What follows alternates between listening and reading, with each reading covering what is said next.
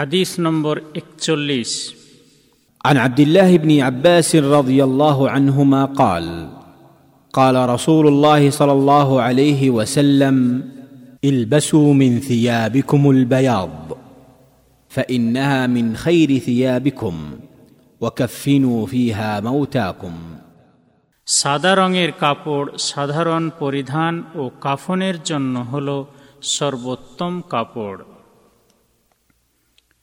আবদুল্লাহ বিন আব্বাস রদুয়াল্লাহ আনহুমা থেকে বর্ণিত, তিনি বলেন যে আল্লাহ রসুল সাল্লাহ আলিহি ওসাল্লাম বলেছেন, তোমরা তোমাদের সাদা রঙের কাপড় পরিধান করো, কেননা সাদা রঙের কাপড় হল তোমাদের সর্বোত্তম কাপড়।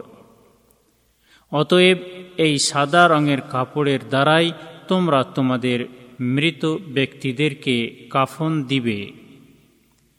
জামে তিরমিজি, হাদিস নম্বর নশো চুরানব্বই। সুনান আবু দাউদ, হাদিস নম্বর তিন হাজার আটশো আটাত্তর এবং সুনান ইবনি মাজাহ। হাদিস নম্বর এক হাজার চারশো বাহাত্তর। তবে হাদিসের শব্দগুলি জামে তিরমিজি থেকে নেওয়া হয়েছে। ইমাম তিরমিজি হাদিসটিকে হাসান সাহেহ বলেছেন। আল্লামা নাসর উদ্দিন আল আলবানী হাদিসটিকে সহেহ বলেছেন। এই হাদিস বর্ণনাকারী সাহাবির পরিচয়। আবদুল্লাহ বিন আব্বাস রদয়াল্লাহ আনহুমা একজন বিশিষ্ট ও প্রসিদ্ধ সাহাবি। তার কুনিয়াত অর্থাৎ ডাক নাম আবুল আব্বাস। ইমামুত তফসির হিসেবে তিনি উপাধি লাভ করেছেন।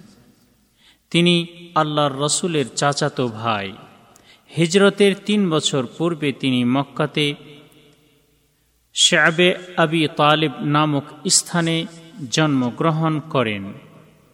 হাসিম বংশের লোকেরা উক্ত স্থান থেকে বেরিয়ে আসার আগেই, অতপর নবী করিম সাল্লাহ আলিহি ওয়াসাল্লামের সান্নিধ্যে থেকে জ্ঞানার্জন করেন।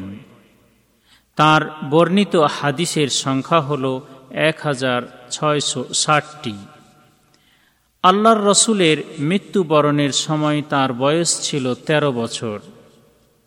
আলী বিন আবি তালিব রদিয়াল্লাহ আনহুমা তাকে বসরা শহরের আমির নিযুক্ত করেছিলেন।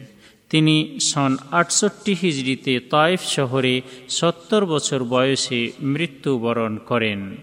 এই বিষয়ে অন্য উক্তিও রয়েছে, রদিয়াল্লাহু আনহুমা। এই হাদিস হতে শিক্ষণীয় বিষয়।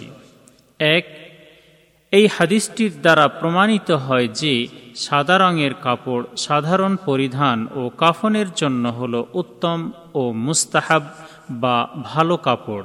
যেহেতু সাদা রঙের কাপড় অন্য রঙের কাপড় চেয়ে অধিক পবিত্র ও উত্তম। এই জন্য যে তাতে রয়েছে সুন্দরতা ও উৎকৃষ্টতা। এবং এই কাপড়কে অধিক পবিত্র এই জন্য বলা হয় যে এই কাপড়ে কোনো প্রকার মাটি বা ময়লা অথবা কোনো প্রকার অপবিত্র বস্তু লাগলে তা সহজেই স্পষ্টভাবে প্রকাশ পায় এবং তা ধৌত করে পরিষ্কার, পরিচ্ছন্ন ও পবিত্র করা হয়। তাই সাদা রঙের কাপড় বেশি পরিষ্কার, পরিচ্ছন্ন ও পবিত্র থাকে। দুই, এই হাদিসটির দ্বারা এটাও প্রমাণিত হয় যে সাদা রঙের কাপড়ের বিষয়ে পুরুষের বিধান নারীর বিধানের মতোই।